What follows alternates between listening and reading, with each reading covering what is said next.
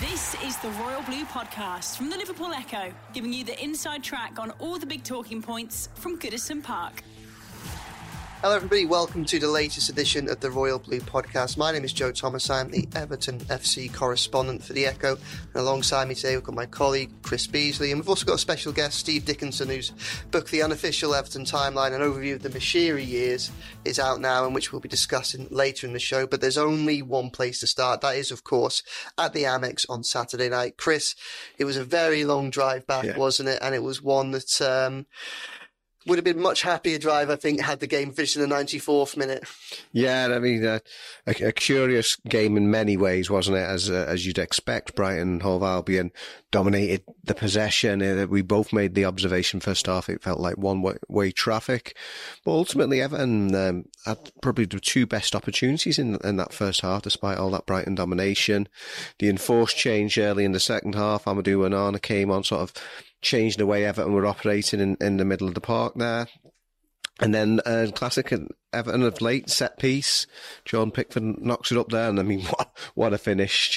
Jarrad Branthwaite. I mean, he's sort of we'll come on to this. He's sort of showing those um, goal shy strikers how to do it in terms of the, the composure that he showed. And then Everton just couldn't cling on. Would they? The board went up nine minutes. I think everybody has said that seemed to be a higher number than what everyone was expecting. But he had um, big Lewis Dunk at the, at the, back post, 10 man Brighton, it must be said as well by that point. Mm-hmm. Evan just couldn't finish the job off. I mean, I suppose. Brighton would feel that they they deserved a point for their efforts from the contest, but when you're that close to, to, to getting the victory, you know it, really hurt for Evertonians that one. Yeah, it's a really difficult one to kind of analyse. Obviously, there's yeah. a, a, real feeling of frustration at the end of the game, and I, I I sympathise with a lot of supporters who I saw on my timelines because I feel the same way in this. And it felt like for the second time in a week, it was, was certainly a big missed opportunity. And it was a draw that felt a bit like a defeat when you look at that Palace game. Obviously, I know Everton scored late in that, but they were a very vulnerable side at that point. And for a team yeah. that needs to find a win like Everton do at the moment, that that was a missed opportunity. And then Brighton, it's difficult because I think that going into that game, I would have taken a point. Yeah. And at halftime, I certainly would have taken a point. I think Brighton were by far the better team in the first half. They, all right, they perhaps didn't create many clear cut chances, but they got very close a number of occasions. They played through Everton quite easily. Yeah. Danny Welbeck had two big opportunities in the box and they didn't quite develop into Jordan Pickford saves because yeah. of last ditch tackles by Tarkowski and Ben Godfrey and Simon Adingra. We saw him before the game come on with his Africa Cup of Nations winners medal. You know, he was, he was excellent in that game yeah. in that first half in particular. It was a real, real threat.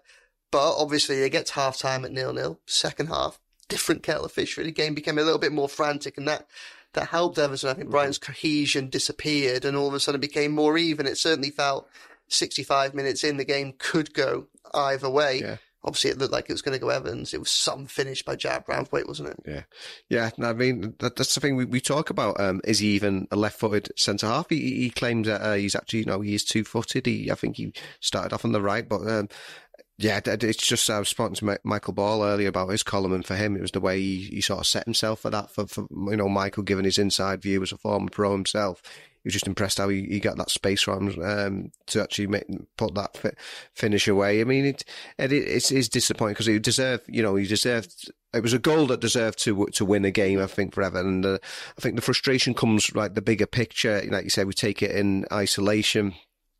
Decent point decent performance in the circumstances, you know, albeit against, you know, a very good footballing Brighton team. But it's the fact that Everton have gone over two months without a Premier League win now. And it, it sort of feels like, again, like you say, that phrase, that, miss, that missed opportunity and getting so close to that, getting to the 95th minute, you're still ahead against 10 men and then having that snatched away from you. Well, these, these things can happen. I mean, I think of a lot, a lot of people have, a lot of heads have fallen off uh, over this and the, the manner of how Brighton came back. But I mean, unfortunately, it's one of those things. Everton snatched a point in similar circumstances against Tottenham a couple of weeks ago, and you know what comes around goes around sometimes. Yeah, I spoke to Jarrad Branthwaite outside the dressing room after the game. It was clear that inside the dressing room there was a real feeling of disappointment at the way in which they they lost that you know, those two points in the end. But it's quite interesting as well speaking about his finish. I mean, it was an excellent finish, Steve.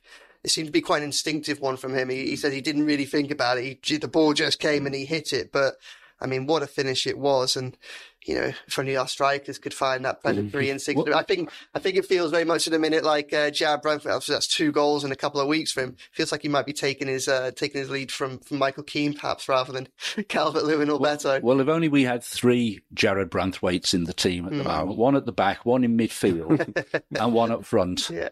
I think we'd be world beaters. Hmm. uh, it was interesting watching uh, John Stones playing for City this weekend, and I think he appeared up in on the, the right wing and laid a ball across into the six yard box, got him deep. And Branthwaite is very much following, I think, in that John Stones mould, an accomplished all rounder. Uh, clearly, he's going to go far. Hopefully, he'll stay with us for quite a bit longer, but we'll have to see about that feels very much that way, doesn't it? Like he's, I mean, he must be pushing close for the uh, England senior team now. Gareth Southgate was there when they played Chelsea, one of his, mm. probably one of his best performances of the season back in, in that run. It feels so long ago when Everton won four in a row and everything was far, far happier than it, than, than it, than it feels now. But, you know, especially with some of those players that perhaps above him in the pecking order out injured at the minute. I mean, we've got international fixtures coming up in March and you would think that he must be somewhere on his radar. Obviously, it's a remarkable rise, a very quick rise this season, but yeah, I think luckily for Everton, obviously they're the ones who are experiencing the benefit of that. And yeah, I think he's got a good team around him. And again, speaking to him about you know, where he thinks his development is at after the game for a piece I wrote this morning, you know, it's, it's clear that he's got his head screwed on, and that's that's really helpful. Chris, mm-hmm. we know how the goal came about. Yeah. Before that, we had the red card, um, and I think obviously this feels this this adds to the weight of frustration. I think it wasn't just a case that Everton were one 0 up going into stoppage time; they were one 0 up against ten men. Yeah. I don't think we could have any doubt about the red card. I'm sure Billy Gilmour didn't mean it, but clearly, you know, he mistimed his tackling. It was just abs- it was quite interesting at the end of the game where we were sat. Yeah. We were sat on the end of the, the press seats and as ever, you're in the home end and all the home fans are walking out and they're all going to us. Was it really a red? Was it really a red? And we were all like, yeah, I don't think there's much doubt about this, much, much, much, much to their shock. But luckily, I think the, the lucky thing is Amadou Onana wasn't seriously injured in that yeah. and, and obviously he made it to the end of the game and again saw him you know, walking around the stadium. He was giving his shirt to, to one of the Brighton players outside the dressing rooms, and he didn't seem to be limping or anything like that. Right. So that's at least a, a positive sign. But obviously that red card, you're then in a situation where 10 minutes go plus obviously the nine minutes of stoppage time. At that point, you would really hope that Everton would, would hold on to it. Chris, the manner in which Everton played after that has, yeah. probably been the biggest talking point after this game because despite obviously having the man advantage and the goal advantage, one thing Everton didn't really seem to do was perhaps assert himself higher up the pitch. It was yeah. very much a case of falling back and whether by design or, or, or yeah. not, they conceded possession and invited the pressure onto them from a Brighton side that were looking for an equaliser. When you look back on, on those those last 15 minutes now, do you think that that was wrong or do you think that, you know, that was actually Dyche trying to play to Everton's strengths and in the end it just didn't quite work out? Yeah, a lot of people have been talking about this. I mean, listen, at the end, at the end of the day, um, even the greatest ever Everton team in 1985, they'd lost an FA Cup final to 10 man Manchester United. It can happen. You can get galvanised, happens to the best of them. Uh, I think that, um, people have obviously rightly debated were Everton deliberately sitting back, or was it you know got to give you know Brighton the, the, the, credit as as well. You know the way that they they're able to move the football about. It might not have been a deliberate tactic by Everton. They might have just been forced back. I mean, you can look at the substitution. Abdoulaye Doucouré going off. Um, he's as a sort of player can get the, the, ball up the field, but then of course he's just come back from mm-hmm. a, an injury which has uh, has kept him out f- for many weeks. So uh, the Sean Dyche think that you know somebody like Ashley Young, a tried and trusted figure for him, who can c- come on and um, sh- shore things up. I mean, I mean, what Everton should he stick or twist? I've heard people debating this as almost like tied themselves in knots. On the one hand, saying Everton should have tried to keep on the front foot. On the other hand bring another centre back on. I mean, you're damned if you do and you're damned if you you don't. I think the one thing about this Everton team, you know, that uh, as Everton teams go, they're certainly not up there. You know, they're, they're a big improvement on last season, but you know, this isn't a, a great Everton side. But what what they can do is they can protect the lead once they do get their noses in front, and it is something they look relatively comfortable at doing a lot of the time. Just wasn't able to to quite get it over the finish line in this time, and that, I think that's that's the frustration, isn't it? Because it, it continues the winless run, but and uh, you know, if ever you consider 95th minute equaliser, it, it, it, it's going to hurt. But I think it's more of that. It's more the culmination of mm. events. Whereas if, if the 10 point deduction wasn't there, if Everton hadn't gone so long without winning the game, you'd have, you'd have maybe sh- never just shrugged it away, but to sort of seen it more as, oh, they, these things can happen. Yeah, I think a sense of perspective is probably also yeah. needed on this group of players as well because you know, for whatever reason, and most of the reasons are ones that Dyche has inherited rather than created himself. This isn't a team that's particularly good on the ball. We know that they're strongest when they concede possession. That's when they've had their best results this season. That's when they've looked most effective. To suddenly think that, albeit they're playing against 10 men, and obviously you, you know, you, you like to think it's incumbent on football players at that level to have a degree of ability, however, you know, good or bad they are, once they're at that stage, to be able to play football it's perhaps a bit naive, I think, to think that they could suddenly start knocking the ball around yeah. the midfield, bearing in mind that's something that they just don't do yeah. at all. And really, if we think that you know, this side, their strength is protecting that box. We had a few warning signs in, in the first half. The yeah. had eight corners. They got headers on target, mainly from Lewis Dunk from the last three of those, which was a worrying sign. And perhaps maybe in something to Dyche might have looked to have brought maybe Michael Keane had another big body in the box for those final moments. But again, this Everton side's a mid-table side. If, yeah. if everything that Dyche controls is a mid-table side, it's yeah. a mid-table side from doing those things well. And mm-hmm. really, I think that that was very much a case of it playing to its strengths by sitting deep and mm-hmm. thinking, you know what, we survived most of the second half, survived the game to that point, yeah. uh, without without conceding, and actually perhaps trying to be more ambitious on the ball may well have been the riskier strategy. Yeah. But even then, even for you know, perhaps they, whether it was deliberate or not, invited the pressure on.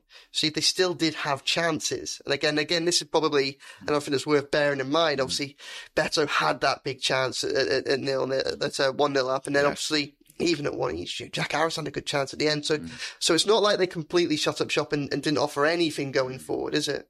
Not at all. I mean, the, in the 56th minute, of course, there was that marvellous volley from Doucouré. Mm and mm. it was still nil nil at the time, but we could have easily gone ahead mm-hmm. at that point. And yes, Beto came on, burst through the middle, blasted it over the top, and the chance from Jack Harrison towards the end was pretty well went unmentioned in, in most places, mm-hmm. but was also a good opportunity. Yeah. So we, we were pushing forward at the time, and you know it was disappointing. It was so near yet so far. Yeah. But nevertheless, I thought that the overall performance was, was very solid. And actually, I thought they played one of their better games than I, have seen them play this season. But for sure, we can't pass the ball, uh, apart from around the back four, more than two or three times without giving it to the opposition. And that's a big weakness. What did you make of Beto's cameo? The Royal Blue Podcast from the Liverpool Echo. The Royal Blue Podcast from the Liverpool Echo. Because I think up until the final stages, when it looked like it was going to finish 1 0, I thought it was relatively positive. Mm-hmm. I thought he came on, he certainly caused Brighton new problems. Um, he occupied the defenders a lot better. You know, I think Dominic Calvert Lewin had been isolated for much of that game and, and, and, struggled a bit as a result. Beto was getting into channels a bit more. He drew that foul from, from Van Hecke that got, um, that got him booked. Yes. Uh, and also, Obviously, he missed the chance, but he did get it in the first mm. place.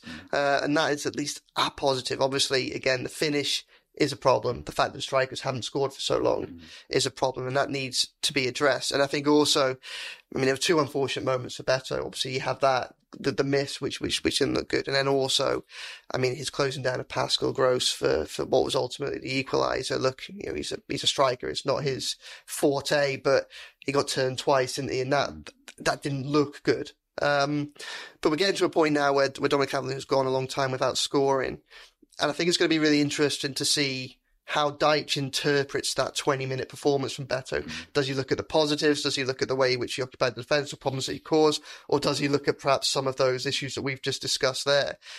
Because obviously going into the West Ham game, that is probably one of the big questions for him. I think obviously the, the, the main the, the main two are probably Beto or Dominic Calvert-Lewin and, and who he starts in centre midfield. And obviously we saw Amadou Onana come off the bench again this time round. That might be a decision that's made for him depending on where how Idrissa Gueye's, Idrissa uh, groin injury settles down. Where, where does your head lie on Beto? I, I think Dyche needs to start doing a few things a little bit different, particularly in the home games. We're, we're mm-hmm. so predictable. Mm-hmm. And it, it, it's easy to uh, for the opposition to think about what our tactics might be and to counter them well in advance. So I, would be more than happy to see him try nothing too radical, but why not put Beto on for the first half mm-hmm. and see how that goes? Lewis Dobbin, another one, wasn't in the squad at the weekend. Don't know whether he'd taken a knock. Injured, yeah, injured. But would love to see him coming on and just giving the opposition something different to think mm. about. It's a really interesting point actually about predictability because one thing that Dyche is very good at, and which from a defensive perspective, is making other, is forcing other teams to play in a very predictable way around him. He's very good at kind of sacking bodies in the middle, getting the force out wide, put balls into the box, which the likes of Tarkowski and Branthwaite can deal with quite well. But obviously at the other end, that's where the issue is. And, and one thing that I think, you know, perhaps we could say finishing is an issue that might just be down to confidence at the minute. But one thing that Beto certainly does bring is it's a degree of unpredictability. It's a bit like mm. the Corey is a bit like that as yeah. well. Is the almost his strength isn't in any technical ability. Yeah. It's it's his it's his physical ability, his fitness, his energy, his enthusiasm, and also that that unpredictability that he has around the box. I mean, you know, Steve mentioned it there. I mean, it was it was a great finish. It was a brilliant play from Dom, um, from Dwight McNeil's chase. What was a lost cause. I was surprised yeah. that he got to that ball and then to fashion across I think he was aiming for Dominic Calvert-Lewin rather than and the ball sailed over his head. But obviously, yeah, it was a great effort from Doucouré, wasn't it? I mean, it was a brilliant clearance from Tariq Lamptey. Yeah, I mean, it's unfortunate, wasn't it? I mean, what a goal!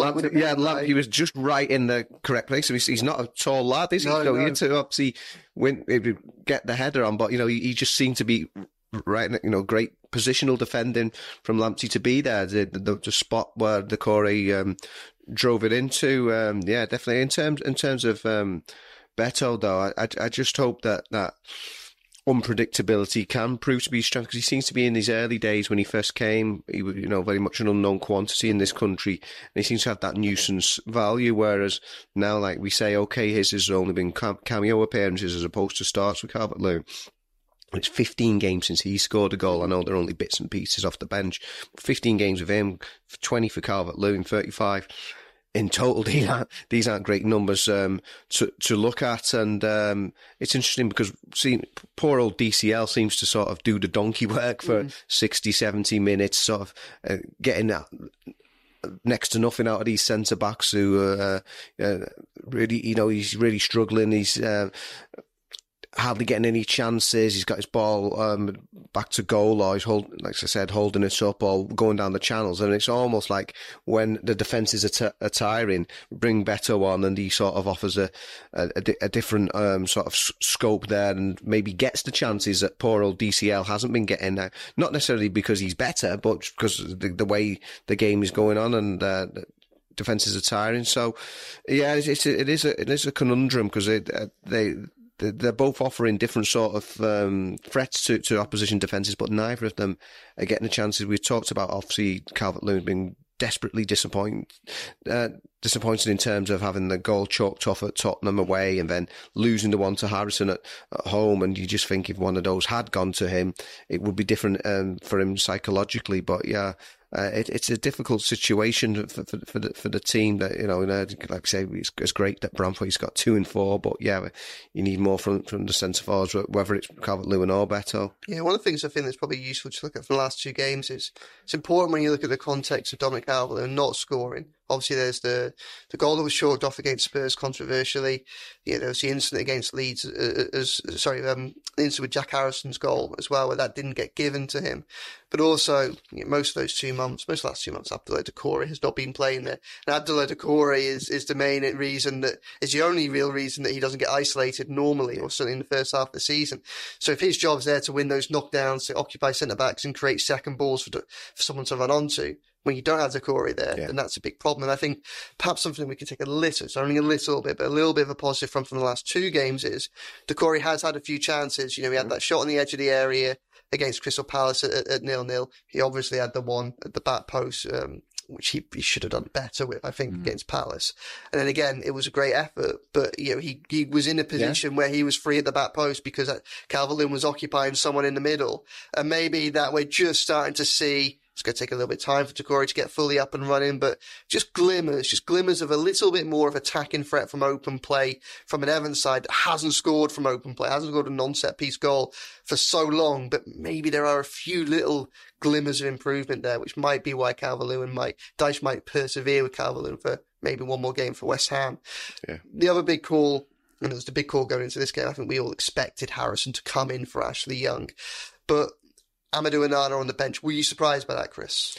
I, I wasn't surprised in, in terms of the way that Sean Dyche doesn't. Were you disappointed? Um, or did you think? I could see. I, I wouldn't say. I, would, I think disappointment would be too strong because of the various players' um, strengths and weaknesses. Certainly wasn't surprised in that Dyche seems to do the minimal changes as as possible and as much as uh, had obviously he'd secured that point from Palace, also he'd been he'd been part of um, the goal at the other end when he'd only just come on, and you know him and Branthwaite couldn't couldn't get to it to cut out the, the pass that led to the goal. And then um, ultimately. Um, he sort of had that sort of performance again at Brighton and um, and at Everton's um, play seemed to ch- obviously change. He offers a different dynamic than Idrissa Gueye when he came on, and that coincided with the improvement in the way Everton were playing.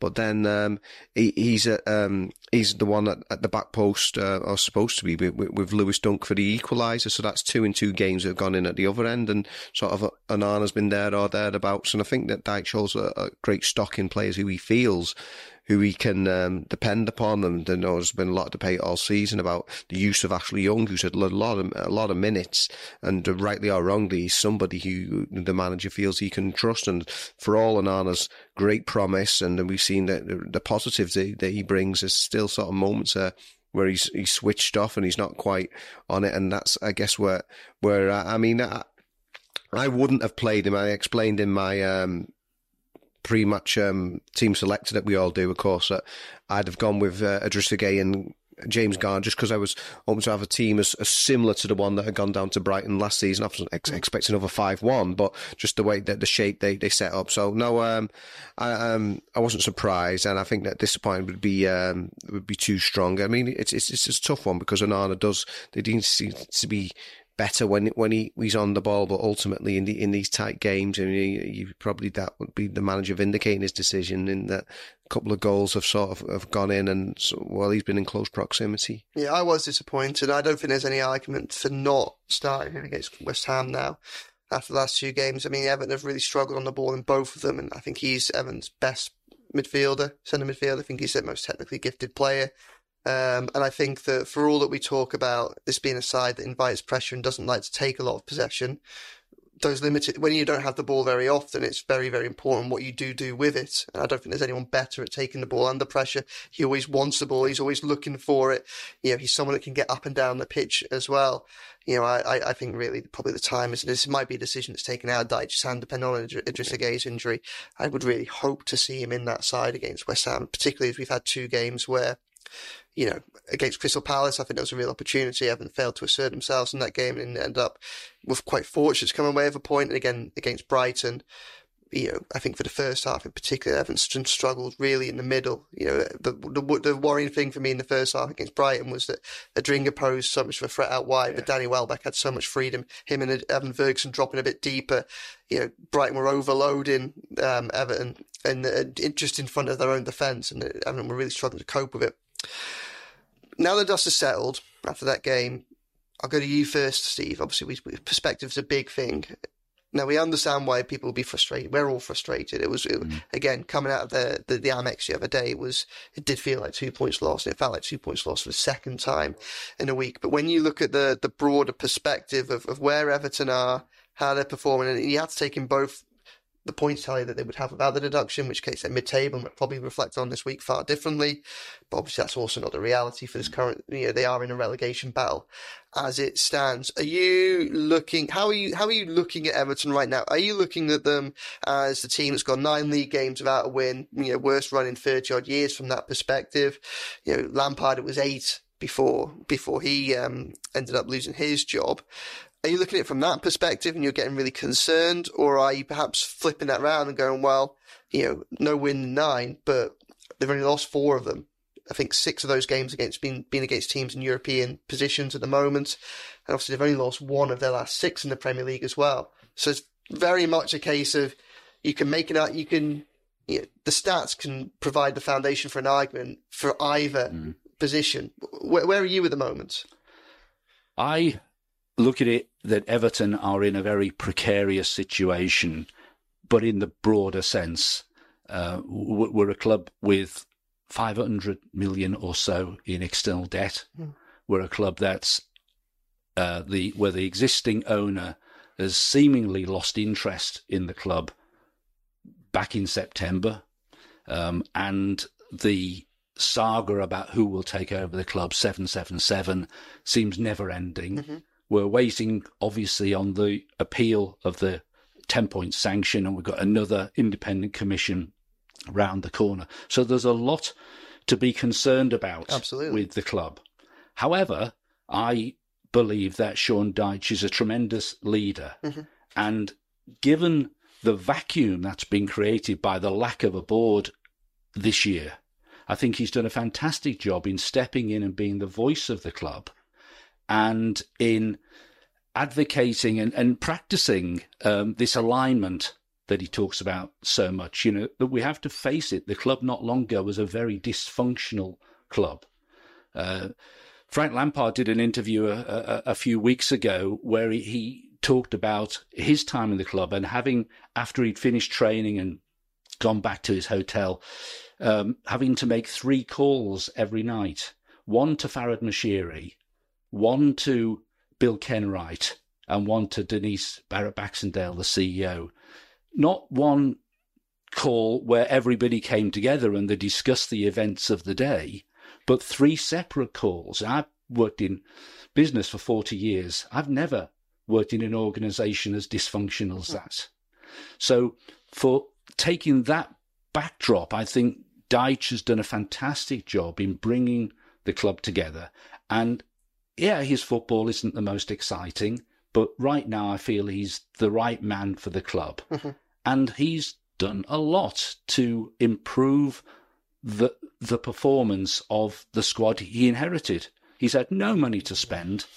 Uh, we've lost some players along the way as well, and so uh, I yeah I I would like to see stability for a while. You know we've been turning around managers on average once every 18 months for the last eight years. Um, I, I, really hope we get some stability, mm. and there will come a time when Sean Dyche perhaps is hands over the reins to somebody else. But I, I hope that's not anytime soon. Mm.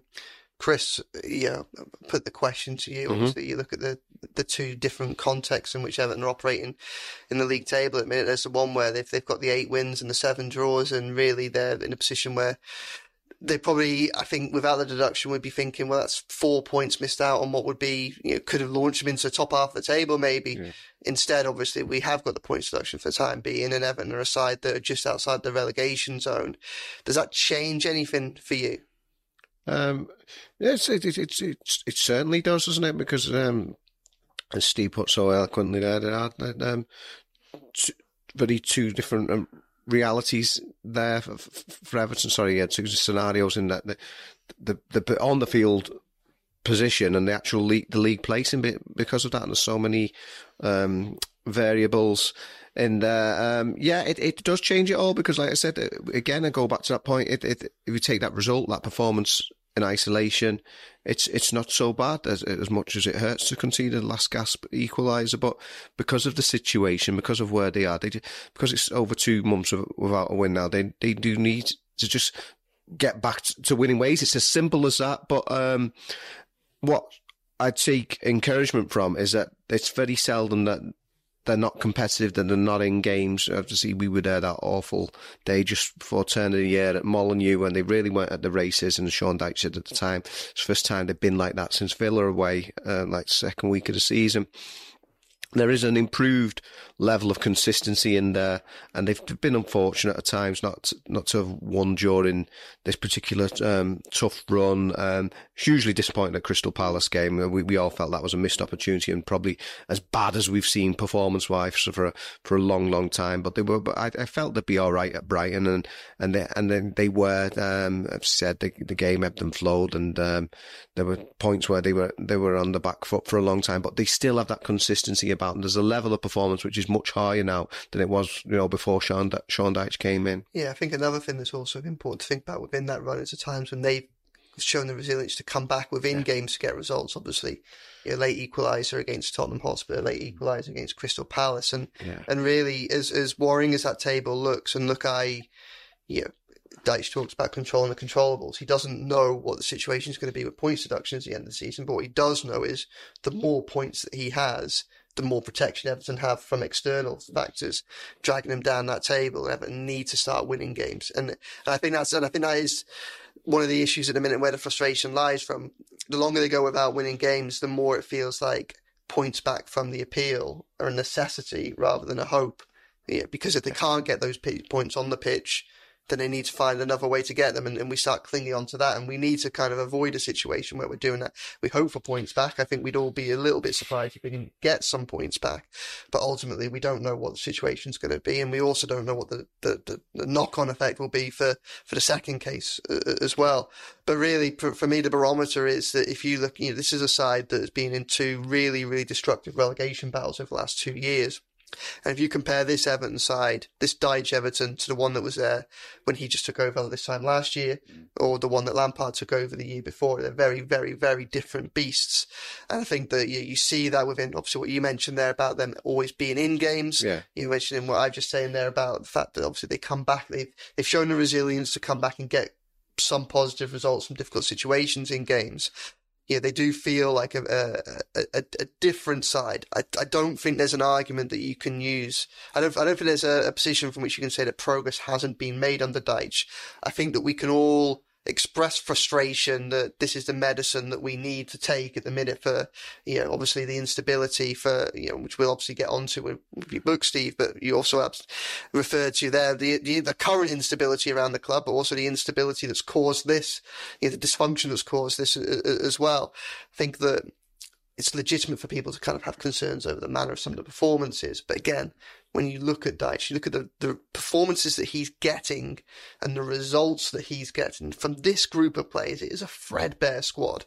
It's a squad that in these last two months, again, has played so many sides that are so better equipped for him. We can argue the, you know, we can argue, and we've spoken long and hard, and, and obviously you've written a book about some of this about how it's a shame that Everton are in a position where they're going into games against the likes of Brighton or even Spurs and, and Villa, where they're so much the underdogs. But that is the situation that Dyche has inherited, and that's the one that he's got to operate in. And when you look at that, you know, you look at, say, the nature of the squad, the injuries that he's had over the past few years, and to Fulham, and to Fulham, they had one fit senior centre mm. midfielder.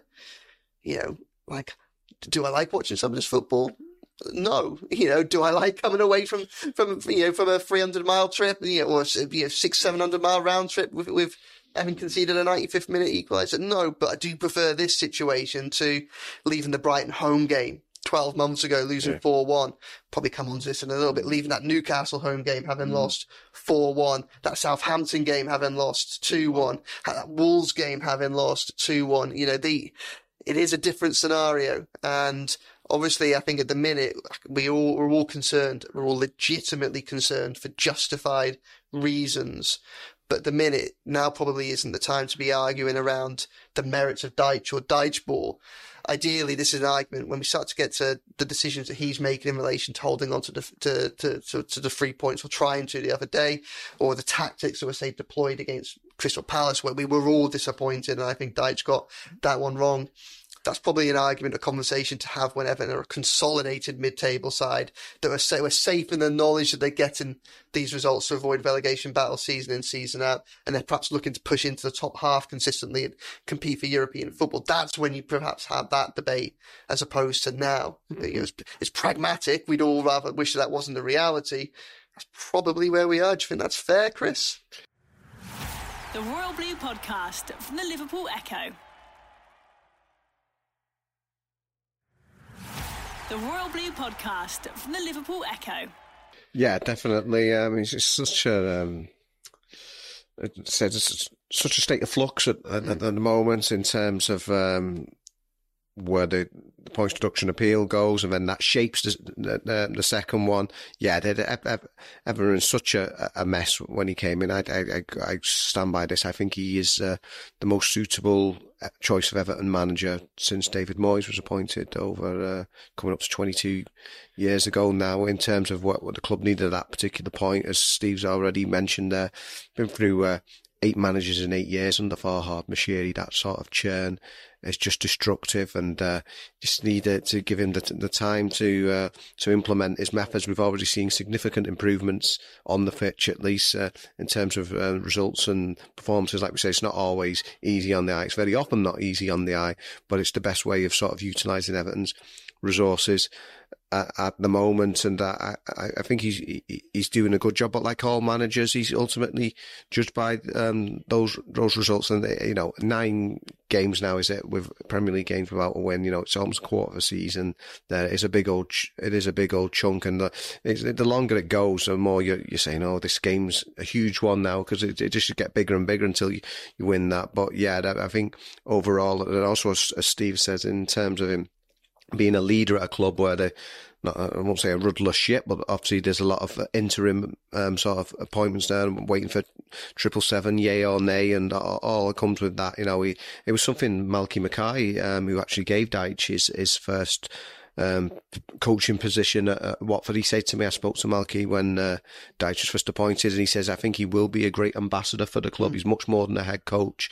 He, he, you know, represent the club in, in a certain way, and I think that is that's proven to be the point, to be the case. Steve, we, perhaps laid the foundation quite nicely, I think, for, to, to, to move on to to move on onto your book. Mm. I think we'll, we'll step away from Brighton mm. for the time being. Obviously, later in the week we'll we'll focus on West Ham, and you know we may well be talking, having had some sort of you know developments on perhaps either the takeover, but probably more likely the the, the, the points appeal. Obviously, you put this book together with Lyndon Lloyd, the unofficial Everton years, uh, unofficial Everton timeline you focus on the period 2004 into 2023, the Moshiri years. Just talk a bit to us about the genesis of the book. Where did the idea come from? At what point did you think that this was something that you wanted to to kind of delve into? It's a, an unhappy period. I think. Okay. I can give you a very specific answer to that. It was on the M62 mm.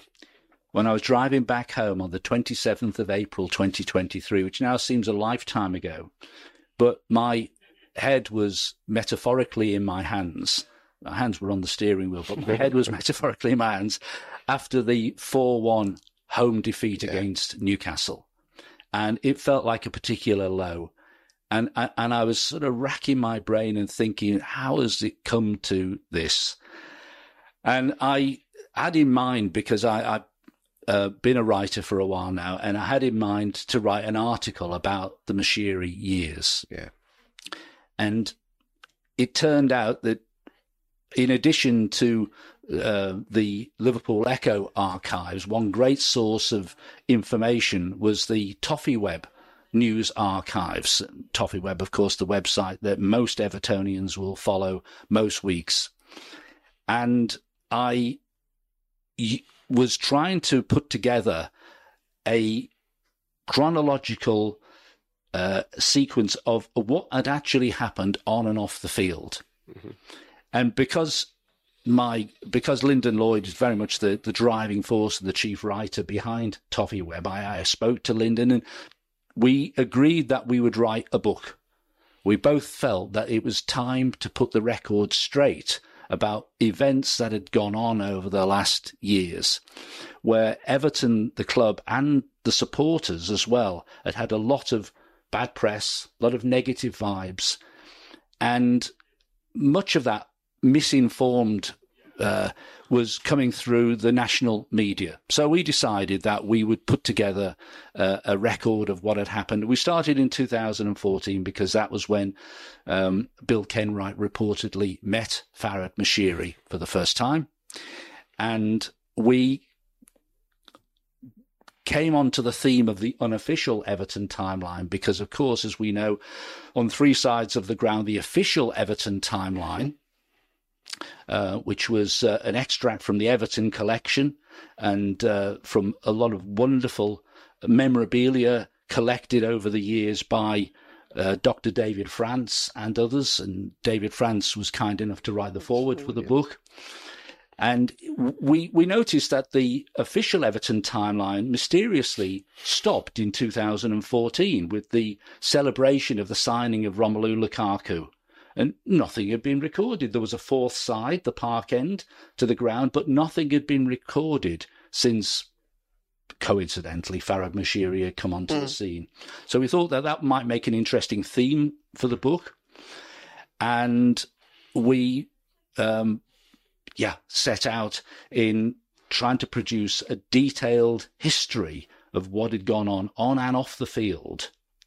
Uh, the good times mm. and the bad times, and there have been plenty of those in the last years. And uh, that's how we, we came up with the book.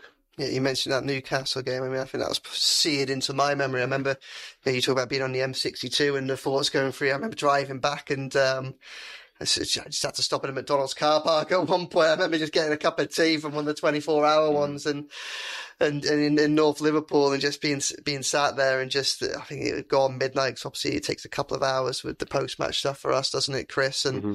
just trying to make head nor tail of what was yeah. going on because I think for, for a lot for a lot of us, or for me at that point, that was probably the that was probably the closest I thought to thinking that relegation was something that could happen, could mm-hmm. genuinely happen after that game. I mean, can you remember it, Chris? Yeah, definitely. I can see why uh, Steve, for all the wrong reasons, was inspired to pick that as, as his moment. That was the moment I felt like um, a lot of people got Everton's best interests at heart, that that was the moment that they were going to go. They'd had the revival under Sean Dyche, and then that night, it's because the, the crowd um, gave so much that night. Mm. I mean, um, I was uh, against Wimbledon '94, Coventry City 1998, and anything produced on those two memorable occasions. It was almost like, in many respects, more than this on this night, the Newcastle game in terms of the fireworks and the the, the primeval roar and the, the, the crowd who'd sort of got them over the line um, the year before and the Frank Lampard. You know, they'd given everything.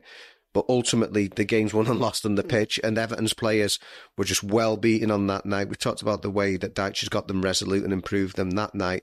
Newcastle ran them ragged, and yeah, that was the night I think a lot of people feared, both ourselves and colleagues and other fans, that, um, that there was a feeling that Everton were going to get um, end up in the Championship after that one. So I can see where Steve was inspired for all the wrong reasons to uh, to um, embark on his book project after that particular night. Yeah, I don't think anybody who's listening to this will need a reminder the trajectory of the club mm. over over this period. When you were writing this, how cathartic was it for you, or was it not cathartic at all? Bearing in mind that we're not at a position yet, really, where we, we, we have a happy ending to some of the problems that were created within this period. It, writing the book and relieved a lot of stress. Yeah, I can imagine. like, um, it was it, it, very interesting to record and look back. And of course, we we think we've remembered everything, but over a ten year period, nine year period, we've forgotten a lot. What was the what was the biggest event or incident that you'd forgotten? What was you know what was what's something that you came across? You think, oh, that was significant, but given what has happened at this club in this period, and there's so many significant events mm. that drifted out of your consciousness. I, I think it was the the, the speed of the highs and the lows. Mm. That not you know we, we, we know there've been eight managers. We know there've been I think several interim managers as well, and three directors of football in that period. But they came and they went so quickly, and researching it, you look back on the anticipation of the new arriving and all of the media speculation, and then the selection process comes down to one or two, and the new manager is appointed. But so quickly in the timeline, there were then the official club announcements saying that they'd been dismissed, they'd mm-hmm. left for whatever reason. And that just happened so often. And that creates such a lot of instability mm. in the club. I'm sure there were good motives um, uh, in the outset, And, and I strongly believe Farhad Moshiri had the best of intentions when he arrived at the club in 2016. But looking back now with the benefit of hindsight, there were some assumptions he must have made in preparing his business plan, which just did not stand up well in, mm. in the test of time. Mm. Um, I mean, firstly, he, he said in his public pronouncements that money would be no barrier to success. Well, yes, it was. It always is. He mistakenly believed that he would have the sponsorship uh, support of Alisher Usmanov and USM, and that tragically came crashing down with on the 24th of February 22 when Putin invaded Ukraine. And uh, overnight, the sponsorship revenue and the expected 200 million, it said, of naming rights revenue mm. for the new stadium just disappeared. Uh, uh, so he was dreadfully unlucky with that. I think he made assumptions in terms of the governance and the board structure. For example, that Bill Kenwright should be on the scene in the um, indefinitely.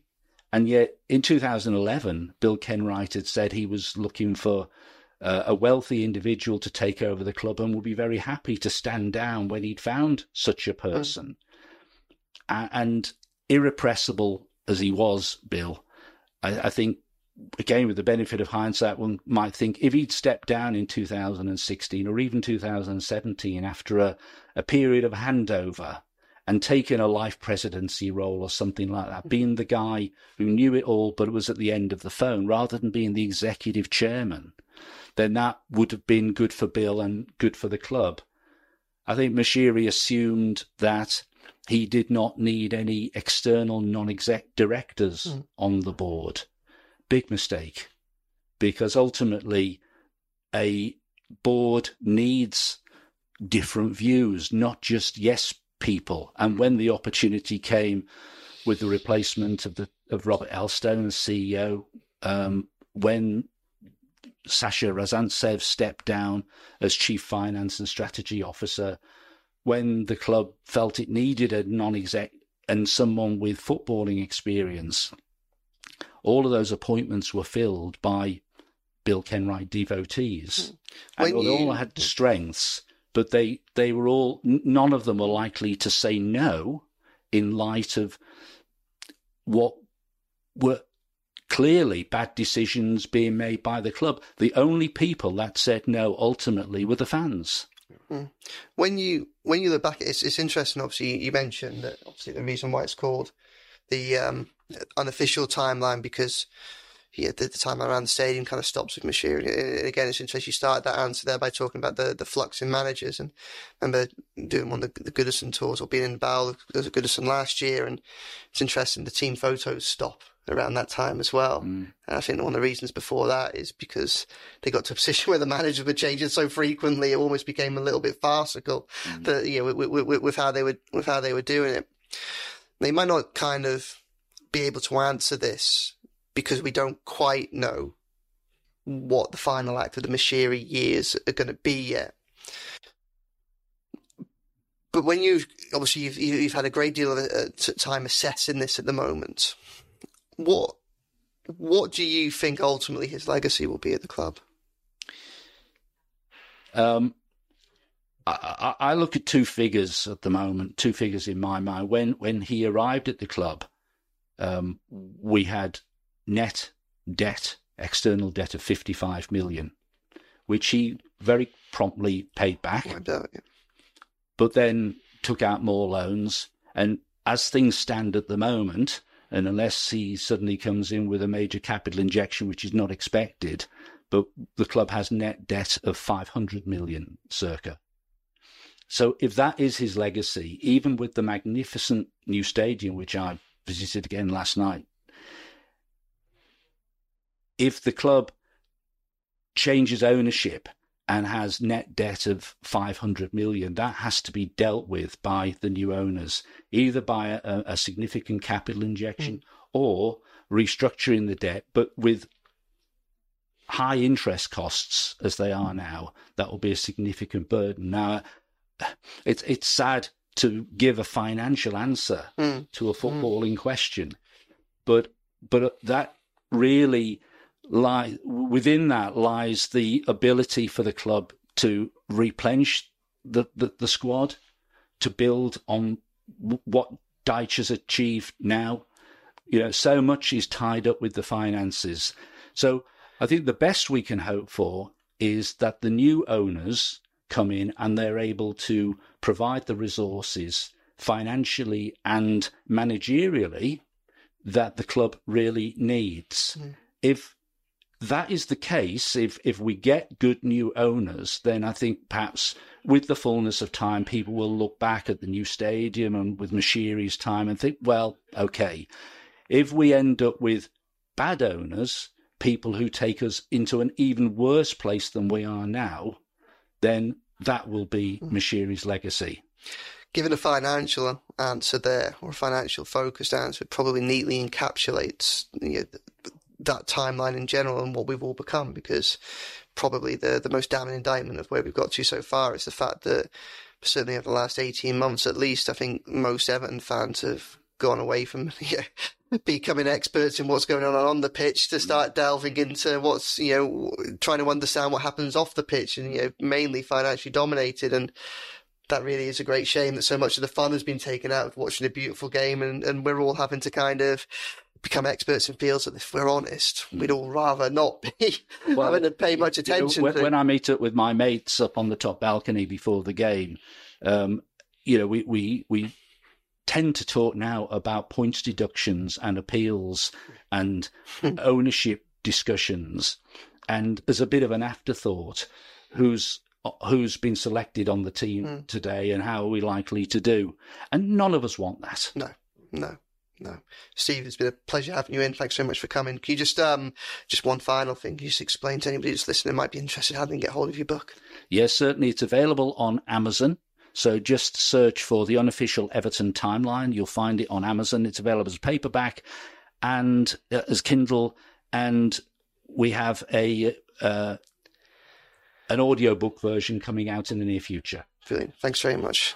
Uh, Going to wrap it up there as well. Thank you. Obviously, we, we, we discussed Brighton at length first, and we'll be back later in the week, certainly the end of the week, to discuss what's going on ahead of uh, West Ham and you know, potentially in the middle of the week as well, depending on what developments we have off the pitch as well. And fingers crossed that positive outcomes, certainly in relation to the points deduction appeal. But we've been a Royal Blue podcast. Thanks ever so much for listening. You've been listening to the Royal Blue podcast from the Liverpool Echo.